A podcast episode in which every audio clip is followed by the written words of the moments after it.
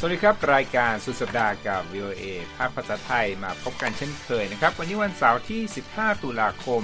พุทธศักราช 2565 ตามเวลาประเทศไทยครับ มีผมรัตพลอ่อนสนิท และคุณนพรัตน์ชัยเฉลิมมงคลร่วมกันดำเนินรายการนะครับ หัวข้อข่าวที่น่าสนใจมีดังนี้นะครับ ประธานาธิบดีปูตินเตรียมสรุปแผนสั่งระดมพลสำรองในอีก 2 สัปดาห์จากนี้นะครับ และเกิดเหตุเรือเฟอร์รี่ล่มในกัมพูชาครับ มีเด็กนักเรียนเสียชีวิต 10 คน นายกอังกฤษปลดรัฐมนตรีคลังเพื่อลดแรงเสียดทานทางการเมืองนะครับ และเกิดป้ายประท้วงสีจิ้นผิง ประธานาธิบดีจีนโผล่กลางกรุงปักกิ่ง ก่อนประชุมใหญ่พรรคคอมมิวนิสต์ และ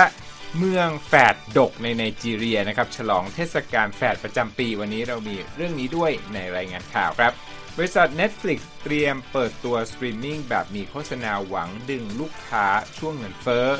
และดาราผู้รับบทแฮกริดใน Harry Potter ร็อบบี้โคลเทรนเสียชีวิตแล้วด้วยวัย 72 ปีครับ คุณนพรัตครับ วันนี้ข่าวแรกนะครับที่จะมาคุยกันนะครับ เป็นเรื่องราวที่เกี่ยวข้องกับรัสเซียนะครับ ใช่ครับ เป็นเรื่องของที่ประธานาธิบดีปูตินนั้นเตรียมสรุปแผนระดม พลสำรองอืมอีกใช่สองสัปดาห์จากนี้นะครับ ใช่ครับก็เราได้ยินมาหลายสัปดาห์แล้วว่าทางประธานาธิบดีวลาดิเมียร์ปูติน สั่งระดมพล โดยมีบอกว่าตั้งเป้าว่าจะเกณฑ์ให้ได้ 3 0 0แสนคน ในวันศุกร์นะครับ ออกมาบอกว่า หวังว่าการเกณฑ์คนเหล่านี้จะเสร็จสิ้นภายใน 2 สัปดาห์ตามรายงานของ AP ครับ โดยการกล่าวเรื่องนี้ออกมาขณะที่ผู้นำรัสเซียเข้าร่วมประชุมสุดยอดที่คาซัคสถานครับ แล้วก็บอกออผู้สื่อข่าวว่าในเวลานี้มีการเคลื่อนพลสำรองที่เกณฑ์มาได้แล้วราว 220,000 คนนะครับ จากอย่งที่บอกป้ายคือ 300,000 คน โดยที่เป็น ไปตามเป้าที่กระทรวงกลาโหมของรัสเซียตั้งเอาไว้เขาว่าอย่างนั้นนะครับ แล้วก็มีรายละเอียดด้วยครับว่ามีอยู่ 33,000 คนเข้าไปประจำการที่หน่วยรบของกองทัพแล้ว แล้วก็อีก 16,000 คนเข้าร่วมสู้รบแล้วด้วยนะครับอย่างที่บอกนะครับการประกาศเรียกพลสำรองนี่ออกมีออกมาตั้งแต่เดือนที่แล้ว หลังจากที่กองทัพรัสเซียปราชัยให้กับกองกำลังของยูเครนที่สามารถยึดคืนพื้นที่หลายจุดนะครับที่กองทัพมอสโก ยึดครองไปในช่วงต้นของสงครามที่เริ่มต้นแต่วันที่ 24 กุมภาพันธ์นะครับตอนนี้ก็กลายเป็นตัวจุดระเบิดความไม่พอใจในชนชาวรัสเซียไปแล้ว โดยมีรายงานข่าวว่าชายชาวรัสเซียเกือบทุกคนที่มีอายุต่ำกว่า 65 ปี ได้ถูกขึ้นทะเบียนให้เป็นกำลังพลสำรองไว้แล้วนะครับขณะเดียวกันก็มีกลุ่มผู้รักชาติ ชาวรัสเซียออกมาวิจารณ์รัฐบาลล็อแล้วก็ที่เครมลิน เกี่ยวกับการดำเนินแผนการรบอย่างหนักนะครับ ก็กลายมาเป็นแรงกดดันที่หนักขึ้นต่อประธานาธิบดีปูติน ว่าต้องลงมือทำการใดๆเพิ่มเติมเพื่อเปลี่ยนทิศทางลมให้อ่อ มาเป็นประโยชน์ หรือว่ามาฝ่ายให้ทางรัสเซียเป็นฝ่ายได้เปรียบมากขึ้นนะครับครับแล้วก็ในเรื่องของตัวเลขการเอ่อระดมพลเนี่ยแม้ว่าทางประธานาธิบดีปูตินเอง แล้วก็เจ้าหน้าที่ของรัฐบาลมอสโกจะออกมายืนยันว่ามีเป้าแค่ 3 0 0แสนคนเท่านั้น แล้วก็ กฤษดาประประเด็นคือกฤษฎีกาที่ประธานาธิบดีปูตินลงนามในเรื่องนี้นะครับ รายงานข่าวบอกว่าไม่ได้มีการระบุเลขเฉพาะเจาะจงใด ๆ เลย ขณะที่สื่อรัสเซียก็ประเมินว่าตัวเลขแท้จริงเนี่ยน่าจะมีการเกณฑ์สูงถึง1ล้าน2แสนคนก็เป็นได้นะครับ ครับ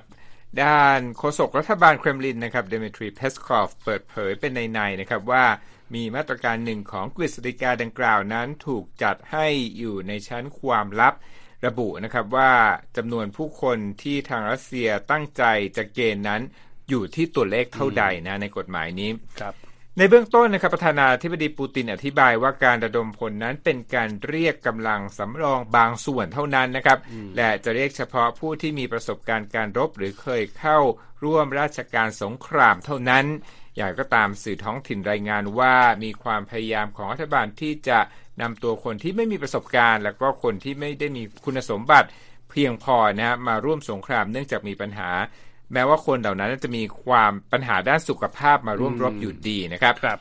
อีกเรื่องหนึ่งนะฮะที่อยากจะอัปเดตการเกี่ยวกับรัสเซียวันนี้คุณนพรัตน์ครับก็คือเรื่องของการโจมตีนะครับอืมการยิงโจมตีด้วยขีปนาวุธของรัสเซียเข้าใส่โครงสร้างพื้นฐานที่สำคัญของยูเครนนั้นก็ยังดำเนินต่อไปเป็นวันที่ 5 แล้วคุณนพรัตน์ ข้อมูลจากทำเนียบประธานาธิบดียูเครนในเช้าวันศุกร์เปิดเผยว่าในช่วง 24 ชั่วโมงก่อนหน้ามีพลเรือนอย่างน้อย 9 คนเสียชีวิต และมีผู้ได้รับบาดเจ็บ 15 คน โดยเหยื่อนั้นมีทั้งเด็กอายุ 11 ขวบด้วยนะรายงานข่าวระบุว่ากองกำลังของรัสเซียยิงขีปนาวุธอย่างน้อย 4 ครั้งเข้าไปที่เมืองคาคิฟ ซึ่งเป็นเมืองขนาดใหญ่อันดับสองของประเทศ โดยนายกเทศมนตรีของเมืองดังกล่าวนั้นรายงานว่ามีการระเบิดขึ้น 7 ครั้ง แต่ไม่ได้ให้รายละเอียดเพิ่มเติมนะครับ นอกจากนั้นรัสเซียก็ยังยิงขีปนาวุธเข้าไปที่เมืองซาปอริเชีย ในช่วงคืนวันพฤหัสบดีถึงเช้าวันศุกร์ด้วยนะครับครับ ไปกันต่อที่อังกฤษดีไหมครับใช่คุณสงครับพลก็เอ่อคุณนพรัตน์ยังเป็นประเด็นที่เอ่อหลายคนคงงงนะครับเพราะว่าเป็นเรื่องของนายกรัฐมนตรีอังกฤษลิสทรัสเพิ่งรับตำแหน่งมาได้แค่ 37 วันก็งานเข้าใหญ่มากนะครับ วันศุกร์สั่งปลดรัฐมนตรีคลังของตนเอง แล้วก็ยกเลิกแผนงานพยุงเศรษฐกิจบางส่วนที่ประกาศเอาไว้ เพราะว่าต้องการลดแรงกดดัน ที่มีต่อรัฐบาล แล้วก็พยายามจะแก้ปัญหาเศรษฐกิจของประเทศที่วุ่นวายมาตลอดหลายเป็นระยะเวลานานนะครับ โดยรัฐมนตรีคลังที่ถูกปลดออกไปก็คือควาซีควอเทงซึ่งเปิดเผยในวันศุกร์นะครับ ว่าตนเนี่ยได้ยื่นใบลาออกตามคำขอของนายกไปแล้ว หลังจากถูกบีบให้รีบเดินทางกลับจากการประชุมกองทุนการเงินระหว่างประเทศหรือ IMF ที่กรุงวอชิงตัน แล้วก็มาถึงกรุงลอนดอนเมื่อคืนก่อนหน้าคือคืนวันพฤหัสบดีนี่เองนะครับ อย่างที่บอกนะครับนายกรัฐมนตรี ทรัสเพิ่งรับตำแหน่งได้เดือนเศษๆเอง ตอนที่เธอจะได้ตำแหน่งเนี้ยเธอประกาศว่าจะมีการเอ่อนุญาตให้คือปรับภาษีขึ้นนะฮะเรื่องเรื่องเพื่อจะได้ช่วยระดมเเงินมาหนุนการใช้จ่ายของอรัฐบาลอีกสักหมื่นแปดพันล้านปอนด์แล้วก็ตอนนี้ก็บอกว่าพยายามที่จะทำทุกอย่างให้ได้ดีและเร็วกว่าที่ตลาดคาดหวังจากตัวเธอแล้วนะครับ ครับผู้นำรัฐบาลอังกฤษนั้นก็ยังได้แต่งตั้งเจอร์มี่ฮันต์นะครับรัฐมนตรีกระทรวงการต่างประเทศ และสาธารณสุข ขึ้นมารับตำแหน่งแทนรัฐมนตรีคลังผู้นี้นะครับ รัฐมนตรีควาแทงคือรัฐมนตรีคลังที่อยู่ในตำแหน่งสั้นที่สุดคุณนพรัตน์ครับตั้งแต่ปีคศ 1970 นะครับและผู้ที่มารับหน้าที่ต่อจากนั้นจะเป็นรัฐมนตรีคลังคนที่ 4 ในรอบ หลายเดือนของอังกฤษนะครับพูดง่ายๆว่ามีการสับเปลี่ยนอืมหลายคนเลยทีเดียวนะครับ ในช่วงที่ประชาชนนับล้านกำลังเผชิญกับวิกฤตค่าครองชีพอยู่นะครับ ก่อนหน้านี้รัฐมนตรีคลังที่ดำรงตำแหน่งสั้นที่สุดนั้น สาเหตุก็เพราะว่าเจ้าตัวนั้นเสียชีวิตนะครับอืมครับหลังคำประกาศของลิสทรัสนะครับค่าเงินปอนด์เทียบกับเงินดอลลาร์นั้นก็อ่อนค่าลง 1.2%นะครับขณะที่อัตราผลตอบแทนพันธบัตรรัฐบาลอังกฤษอายุ 2 ปี พลิกกลับเป็นติดลบทันทีนะครับ นายกรัฐมนตรีอังกฤษชนะใจสมาชิกพรรคอนุรักษ์นิยม จนก้าวขึ้นมารับตำแหน่งหัวหน้าพรรคเมื่อเดือนที่แล้วนะครับโดยการที่สัญญาว่าจะลดภาษีหลายรายการและลดเกณฑ์เพื่อกระตุ้นเศรษฐกิจที่จะอยู่ที่ยังอยู่ในภาวะซบเซาหลายปีนะครับ ก่อนที่รัฐมนตรีควาแทงจะประกาศนโยบายการคลังเมื่อวันที่10 23 กันยายนที่ผ่านมาเพื่อทำทุกอย่างที่นายกประกาศไว้นะครับ แต่นะครับมีการพลิกนะครับ เสียงตอบรับจากตลาดนั้นไม่ได้เป็นดังหวังคุณนพรัตน์ครับจนธนาคารอังกฤษนั้นต้องเข้ามาแทรกแซงเพื่อไม่ให้กองทุนบำนาญของประเทศตกเป็นเหยื่อความวุ่นวายดังกล่าว ขณะที่อัตราดอกเบี้ยเงินกู้และอัตราเงินกู้ยืมเพื่อซื้อบ้านนั้นพุ่งสูงขึ้นนะครับครับทั้งนี้นายกรัฐมนตรีอังกฤษและรัฐมนตรีคลังผู้นี้ตกเป็นเป้ากดดันอย่างหนัก ให้เลิกแผนที่ประกาศไว้หลังจากที่มีผลสำรวจความคิดเห็นของประชาชนที่แสดงให้เห็นว่า คนนั้นไม่สนับสนุนพักอนุรักษ์นิยมแล้ว ซึ่งทำให้คนในพักหลายคนเริ่มหาทางกำจัดนายกหญิงผู้นี้นะครับครับจากปัญหาต่างๆที่เกิดขึ้นนะครับ นายกรัฐมนตรีทรัสของอังกฤษก็ตกอยู่ในภาวะเสี่ยง ที่จะทำให้รัฐบาลชุดปัจจุบันนั้นล้มคลืนลง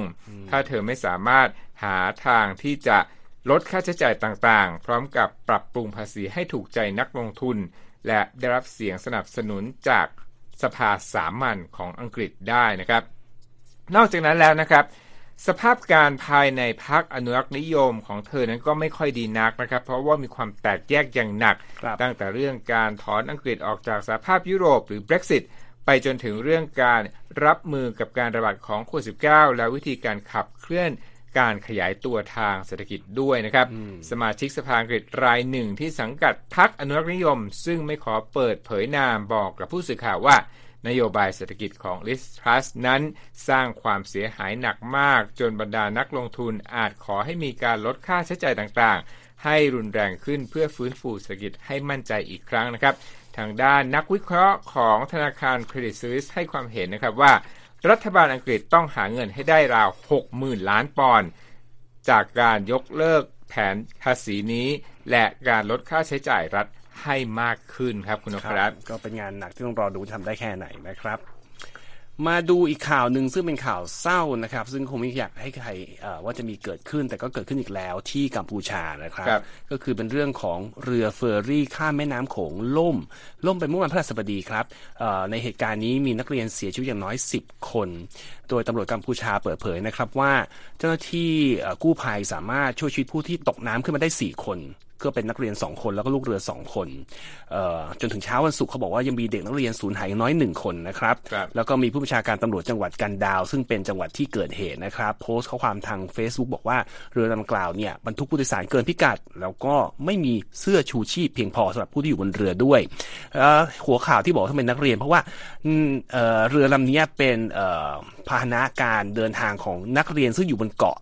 เกาะหนึ่งซึ่งอยู่ในแม่น้ำโขงเเป็นเด็กที่มีอายุระหว่าง 12-14 ปี กลุ่มนี้เขาบอกเพิ่งกลับมาจากไปเรียนภาษาอังกฤษมานะครับแล้วก็ที่ต้องนั่งเรือเนี่ยเพราะว่าในช่วงน้ำหลากเนี่ยระดับน้ำสูงมากต้องใช้เรือสัญจรทุกวันเหมือนกับชาวบ้านที่อยู่บนเกาะนั้นนะครับแต่ถ้าเกิดเป็นหน้าแล้งเนี่ยเขาบอกน้ำโขงมันจะลดมากจนบางทีแบบแห้งขอดเลย นักเรียนก็เดินเอาได้ แล้วก็อุบัติเหตุครั้งนี้เกิดขึ้นเนี่ยขณะที่เรือกำลังจะเข้าใกล้ฝั่งแล้ว แต่ว่าเขาบอกว่าเกิดการที่ว่า เรือมันหนักมาก น้ำมันก็เลยเริ่มเข้ามาทางหัวเรือ คนในเรือก็บอกให้เด็กๆ แล้วผู้โดยสารบอกว่าอะขยับตัวไปอยู่ที่กลางเรือหรือท้ายเรือ แต่เขาบอกว่าระหว่างที่เด็กกำลังขยับยับเนี่ย เรือเกิดเสียเอ่อสมดุลทำให้เกิดการพลิกคว่ำขึ้นมานะครับ แล้วก็มีเอ่อสื่อท้องถิ่นไปไปไปไป เก็บภาพเด็กคนหนึ่งซึ่งรอดชีวิตมาได้บอกเป็นเด็กอายุ 12 ขวบเล่าให้พ่อแม่พี่น้องที่มาหาฟังว่าตัวเองว่ายน้ำไม่เป็นหรอกแม้ว่าบ้านอยู่ริมน้ำก็ตาม แต่ว่าพอเห็นเรือจมแล้วก็โดดลงน้ำแล้วพยายามว่ายน้ำเข้าฝั่งให้เร็วที่สุดโดยฉลาดนะครับ พยายามว่ายน้ำคือคิดว่าคงเป็นท่ากันเชียงเพราะบอกว่าเอาเงยหน้าให้พ้นน้ำคือเงยเงยเงยหน้ากลับมานะครับ แล้วก็ค่อยๆลอยเข้าฝั่งไป หลังจากเกิดเหตุการณ์นี้นะครับสมเด็จนโรดมศรีหมุนีกษัตริย์กัมพูชาก็ส่งโพสต์พระราชสารผ่านทางหน้า Facebook ของพระราชวังส่งแสดงความเสียใจต่อผู้สูญเสีย แล้วก็ขอร่วมสวดภาวนากับครอบครัวของเหยื่อทุกคน ขณะที่นายกรัฐมนตรีคุณเซนก็แสดงความเสียใจผ่านแอปส่งข้อความเทเลกราแล้วก็สั่งให้ทีมกู้ภัยเร่งค้นหาผู้ที่ยังสาบสูญโดยด่วนนะครับ แล้วก็ออกคำเตือนว่าให้ประชาชนที่อยู่ริมน้ำเนี่ยใช้ความระมัดระวังอย่างสูงสุดในช่วงที่เกิดฤดูน้ำหลากนะครับ ในส่วนของผู้ที่ต้องถูกดำเนินคดีทางตำรวจบอกว่าก็เป็นคนบังคับเรือสองคนซึ่งตอนนี้รักษาตัวที่โรงพยาบาลมีสถิติน่าสนใจจากองค์การอนามัยโลกครับ คุณรัตพลครับเขาบอกว่าการประเมินในปี 2019 ชี้ว่ามีผู้จมน้ำเสียชีวิตกว่า 144,000 คนในภูมิภาคเอเชียแปซิฟิก โดยจำนวนดังกล่าวนะครับที่เป็นสัดส่วน 60%ของผู้จมน้ำเสียชีวิตทั่วโลกนะครับ ในส่วนของเอเชียตะวันออกเฉียงใต้เนี่ยเขาบอกว่ามีประมาณ 7 70,000 กว่าคน แล้วก็กว่า 33%เป็นเด็กอายุไม่ถึง 15 ปี ส่วนใหญ่เป็นผู้ชายด้วยครับ ครับน่าสนใจมากนะครับ แล้วก็ขอแสดงความเสียใจนะคครัรับบต่อผู้ที่ได้รับผลกระทบจากเหตุการณ์ครั้งนี้นะครับเอาละครับไปกันต่อที่จีนนะผมครับมีเรื่องราวเชิงวิเคราะห์มาเล่าให้ฟังนะครับ คือจีนเนี่ยอย่างที่ทราบกันจะมีประชุมสมัชชาใหญ่ครับของพรรคคอมมิวนิสต์ในกรุงปักกิ่ง วันที่ 16 ตุลาคม แล้วก็สีจิ้นผิงเนี่ยก็วางแผนที่จะก้าวขึ้นมาเป็นประธานาธิบดีสมัยที่ 3 ซึ่งไม่เคยมีมาก่อนในครับบรรดา หัวหน้าพักนะฮะอืมของคอมมิวนิสต์พรรคคอมมิวนิสต์จีนนะฮะทีนี้ปฏิกิริยาที่เกิดขึ้นน่าสนใจมากนะครับ วันพฤหัสบดีที่ผ่านมานะครับ มีการเอาป้ายสีขาวขนาดใหญ่นะมาแขวนไว้ที่ทางยกระดับคุณพรัตน์อืมในพื้นที่ทางตะวันตกเฉียงเหนือของกรุงปักกิ่งครับโดยป้ายดังกล่าวเนี่ยมีข้อความที่เขียนด้วยตัวหนังสือสีแดงนะฮะเรียกสีจิ้นผิงว่า เป็นเผด็จการนะฮะเรียกร้องให้นักศึกษาแล้วก็คนทำงานในยหยุดงานประท้วง แล้วก็ประท้วงนโยบายโควิดเป็นศูนย์อย่างเข้มงวดของจีนนะฮะครับ นอกจากป้ายดังกล่าวแล้วเนี่ยมีการเผาไฟคุณอืมคุณนพรัตน์ให้มีควันไฟขึ้นมา แล้วก็อืมทำให้คนเนี่ยมองไปที่จุดดังกล่าวนะภาพถ่ายของป้ายดังกล่าวเนี่ยถูกบล็อกไว้อย่างรวดเร็วบนสื่อสังคมออนไลน์ในจีนนะและการแชร์รูปนั้นก็ไม่สามารถทำได้นะครับก็เนื้อหาที่เกี่ยวข้องกับเหตุการณ์ดังกล่าวเนี่ย ก็ได้แพร่หลายไปบางส่วนแล้ว แล้วก็แชร์กันไปต่อๆเนื่องทาง Twitter ซึ่งถูกบล็อกในประเทศจีนนะบิลเบอร์ทิลส์นะฮะผู้สื่อข่าวประจำภูมิภาคเอเชียตะวันออกของสถานีโทรทัศน์ Australian Broadcasting Corporation หรือว่า ABC ของออสเตรเลียเนี่ยได้แชร์คลิปวิดีโอผ่าน Twitter เป็นภาพจากมุมบนของทางยกระดับดังกล่าวที่แสดงให้เห็น ถึงช่วงเวลาที่ตำรวจรีบเข้าไปดึงป้ายเหล่านั้นออกมานะครับครับเช่นเดียวกับรถดับเพลิงที่เข้าไปดับไฟด้วยนะครับอืมนโยบายที่เข้มงวดของสีจิ้นผิงคุณนพรัตน์ครับทำให้ประชาชนไม่พอใจเรื่องของการที่จีนนั้น ใช้นโยบายที่แข็งขันมากกับประชาชนในการระงับการระบาดของโควิด -19 นะครับแล้วก็ใช้การล็อกดาวน์บ่อยครั้งนะครับเรื่องนี้เนี่ยทำให้เศรษฐกิจจีนได้รับความเสียหายนะครับ และทำให้ผู้คนเนี่ย ไม่พอใจนะฮะเมื่อต้นสัปดาห์นะครับ People Daily นะฮะหนังสือพิมพ์ของพรรคคอมมิวนิสต์จีน ก็ได้ตีพิมพ์บทความแสดงความคิดเห็น ขอให้ชาวจีนอดทนนะครัฮะบการนโยบายโควิดเป็นศูนย์ที่เข้มงวดของรัฐบาลนะฮะหนังสือพิมพ์ฉบับนี้บอกว่า ความมั่นใจมีความสำคัญยิ่งกว่าทอง ในการต่อสู้กับการระบาดของโควิด -19 และยังกล่าวด้วยว่าวิธีการรับมือโควิด -19 ของจีนนั้น เป็นไปตามหลักวิทยาศาสตร์ ในเครื่องหมายคำพูดนะครับครับและปรับให้เข้ากับสภาพของประเทศอีกด้วยนะครับ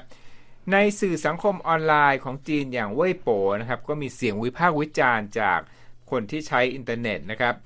บางข้อความเนี่ยมีเขียนล้อเลียนด้วยนะว่าอืมสิ่งที่ถูกทำให้เป็นศูนย์ก็คือเรื่องของการเปิดกว้างให้คนแสดงความคิดเห็นนะครับแล้วก็มีประโยคหนึ่งนะในข้อความบนป้ายประท้วงเมื่อวันพฤหัสบดีที่ผ่านมาเขียนว่า เราไม่ได้ต้องการตรวจโควิดแบบ PCR เราต้องการกินข้าวนะอืมส่วนอีกข้อความหนึ่งเขียนว่าเราไม่ต้องการปฏิวัติวัฒนธรรม เราต้องการการปฏิรูปนะทีนี้คำถามที่ว่าสีจิ้นผิงนั้นต้องการเป็นผู้นำตลอดชีวิตหรือไม่นะคครัรับบตอนนี้เนี่ยก็มีนักวิเคราะห์นะหลีหนันหยางนะฮะอ่าเป็นลูกสาวของหลีรุ่ย อดีตเลขาธิการ อดีตเลขาของเหมาเจ๋อตุงครับและยังเป็นนักวิชาการแลกเปลี่ยนที่สถาบัน Hoover Institute ของมหาวิทยาลัยสแตนฟอร์ดกล่าวกับ VOA ภาคภาษาแมนดารินนะฮะว่าเธอเชื่อว่าสีจิ้นผิงต้องการเป็นผู้นำสูงสุดของจีนตลอดชีวิต เช่นเดียวกับเหมาเจ๋อตุงนะฮะอืมครับ แล้วก็ในช่วง 10 ปีที่ผ่านมาสีจิ้นผิงก็ได้ พยายามที่จะกลุ่มกำลังนะฮะอืมเรื่องของฐานอำนาจของตนไว้อย่างแข็งขันนะฮะ และบทธรรมนูญของพรรคก็ระบุนะฮะเป็นการส่งเสริมอำนาจของสีจิ้นผิงด้วยนะครับครับก่อนหน้าที่สีจิ้นผิงจะขึ้นสู่อำนาจนั้นนาอดีต ผู้นำเจียงเจ๋อหมินและหูจินเทาได้สร้างบรรทัดฐานเอาไว้โดยกะโดยสองคนนี้เนี่ยก้าวลงจากตำแหน่งหัวหน้าพรรคคอมมิวนิสต์จีนหลังจากครบ2วาระนะครับครับทางด้านนักวิชาการ หลีหนันหยางที่ผมกล่าวไว้เมื่อสักครู่เนี่ยบอกว่าสีจิ้นผิงเนี่ยจะกลายเป็นชายแก่ผู้โดดเดี่ยวที่รายล้อมไปด้วยคนหนุ่มสาวอืมแต่เขามองไม่ออกว่านั่นเป็นสถานภาพที่อันตราย เพราะคนหนุ่มสาวเหล่านั้นจะไม่เคารพสีจิ้นผิง และจะไม่ยอมอ่อนข้อให้เขาอีกต่อไปนะครับ ครับ เอาละครับคุณผู้ฟังกำลังอยู่ในรายการข่าวสดอ่าสุดสัปดาห์กับ VOA นะครับผมว่าคุณนพรัตน์ก็มีหลายข่าวนี้อัดแน่นมากนะครับครับ พักสักครู่เดียวครับ เรายังมีข่าวสารที่น่าสนใจอื่นๆรออยู่ครับ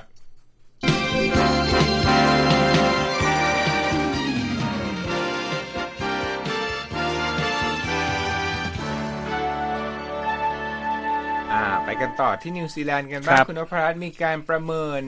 รัฐสภาหลังจากที่ พบกรณีล่วงละเมิดแล้วก็บูลลี่มากมายนะครับครับในกลุ่มผู้ที่ทำงานรัฐสภา ใช่ มันเป็นประเด็นที่ค่อนข้างจะแปลกที่ว่ารัฐบาลไม่ให้การใส่ใจเกี่ยวกับวัฒนธรรมการทำงานของตนเองนะครับ ก็ในวันศุกร์นะครับรัฐบาลนิวซีแลนด์เปิดเผยนะครับ ว่าจะมีการตั้งคณะกรรมการอิสระขึ้นมาทำหน้าที่ประเมินวัฒนธรรมการทำงานของรัฐสภา หลังจากเมื่อมีการศึกมีการศึกษาเมื่อ 3 ปีก่อนที่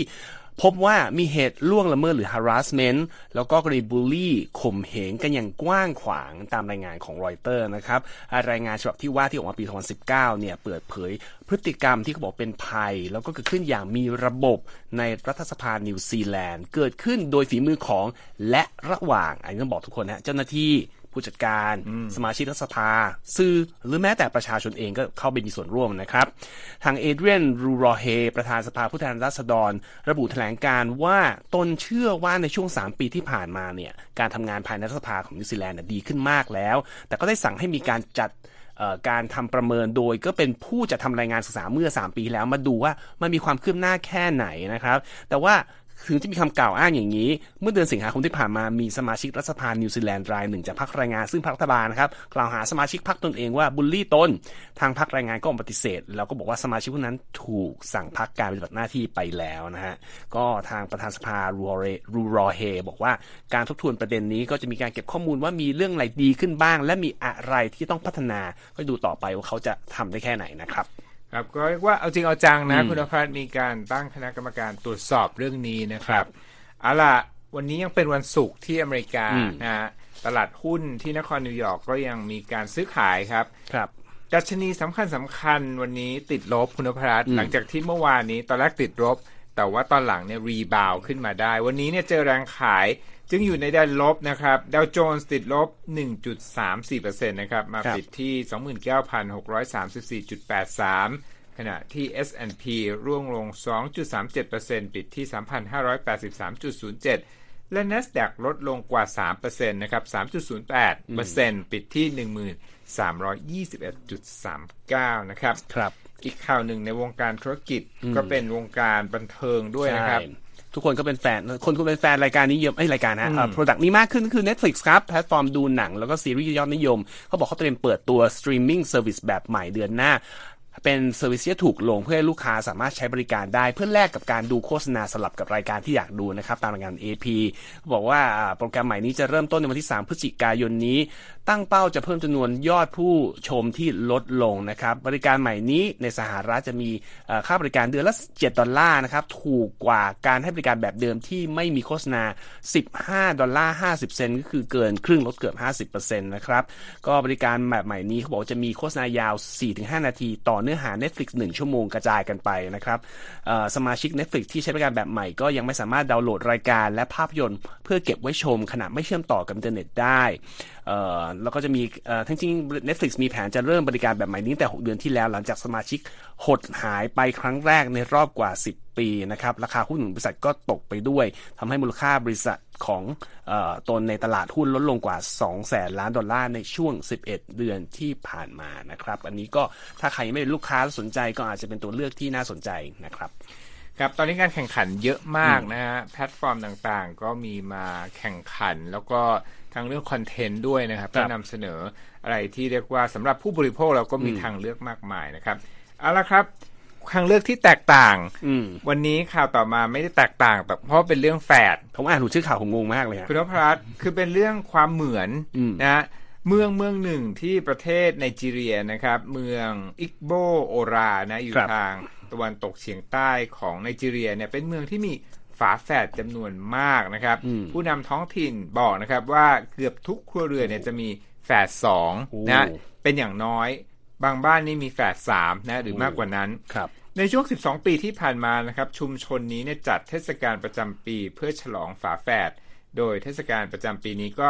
เกิดขึ้นเมื่อช่วงต้นเดือนที่ผ่านมานะ ปรากฏว่ามีคู่ฝาแฝดกว่า 1,000 คู่เข้าร่วม แล้วก็มีคนที่เดินทางมาจาก ฝรั่งเศสแล้วก็ประเทศต่างๆเนี่ยเข้าร่วมด้วยนะครับตามข้อมูลของผู้จัดงาน ทั้งนี้ไม่มีคำอธิบายทางวิทยาศาสตร์คุณนพรัตน์ถึงปรากฏการณ์แฝดดก ก็คือเป็นเมืองที่ครอบครัวต่างๆเนี่ยต่างมีลูกแฝดกันนะที่เมืองแห่งนี้ครับที่มีประชากรดาวสองแสนคนนะครัฮะบโดยคนจำนวนหนึ่งน่ะก็เชื่อว่ามีอาหารพื้นบ้านที่ทำให้สตรีเนี่ยตั้งครรภ์แล้วก็มีเอ่อ มีไข่ตกทีละหลายฟองอืมแต่ว่าถ้าดูเหตุผลทางวิทยาศาสตร์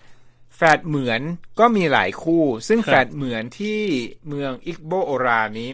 ก็คือเกิดจากไข่ฟองเดียวไม่ได้เกิดขึ้นอืมจากไข่ของสตรีหลายใบนะฮะครับ ก็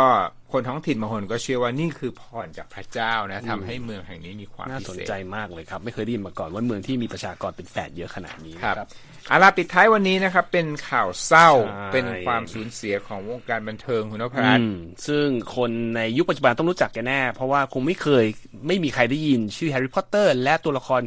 ที่สำคัญอย่างแฮกริดนะครับ ที่ดูแลแฮร์รี่พอตเตอร์มา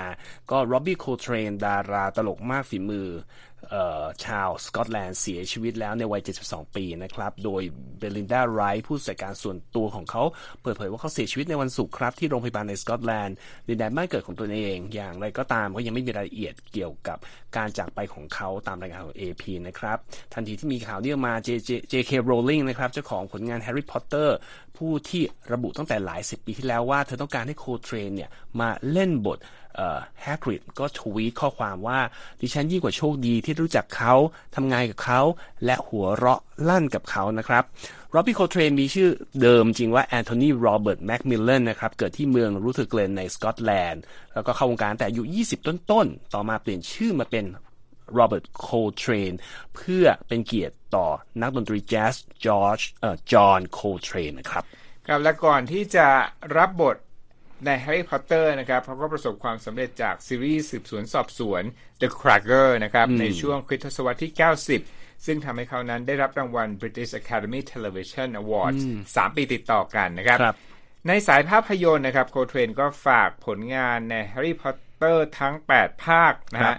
เคยรับบทตัวละครสำคัญในหนังชื่อดังนะ เช่น บทหัวหน้าขบวนการรัสเซียในเจมส์บอนด์ตอน GoldenEye และตอน The World is Not Enough รวมทั้งบท Mr. Jaggers ผู้ปกครองของพิปในตัวละครนำชาย The Great Expectations เมื่อ 10 ปีก่อนด้วยนะครับครับทางผู้จัดการส่วนตัวของเขากล่าวว่าสมาชิกครอบครัว และบุคคลใกล้ชิดของโคลเทรนที่ยังมีชีวิตอยู่นั้นประกอบด้วยลูกสองคนนะครับ คือสเปนเซอร์และอลิส รวมทั้งแอนนี่เรย์พี่สาวหรือว่าน้องสาวของเขาและโรนาเกมเมลนะครับ อดีตภรรยาของโคเทรนอีกด้วยนะครับครับ นั่นก็เป็นเรื่องราวและสาระจากส่วนต่างๆ ของโลกและหลายวงการนะครับ ในรายการสุดสัปดาห์กับ VOA ไทยวันนี้ครับ ผมและคุณนพรัตน์ต้องลาไปก่อน สวัสดีครับ สวัสดีครับ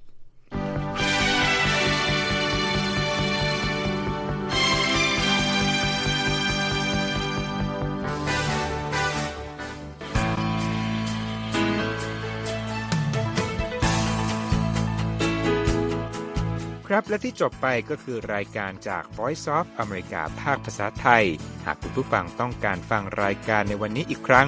สามารถเข้าไปได้ที่เว็บไซต์ voa thai com และคลิกที่โปรแกรมของเราครับ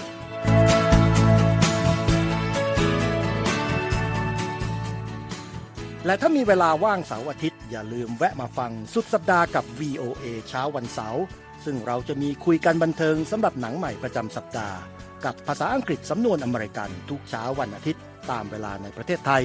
ติดตามฟังย้อนหลังได้จากเว็บไซต์ของเราเช่นกันครับ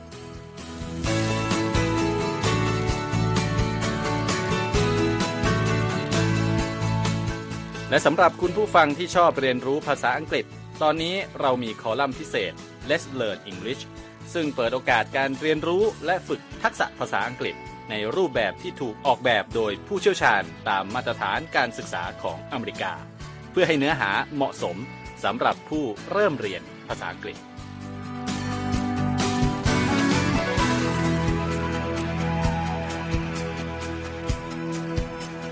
ครับเรายังมีวิดีโอที่จัดทำขึ้นเป็นพิเศษ สะท้อนเรื่องราวหลากหลาย ตั้งแต่ชีวิตคนไทยในสหรัฐ ไปจนถึงเหตุการณ์สำคัญต่างๆ ที่เกิดขึ้นในอเมริกามาเสนอเป็นประจำ ซึ่งติดตามได้ทั้งทางเว็บไซต์ voa thai com Facebook และ YouTube voa thai ครับ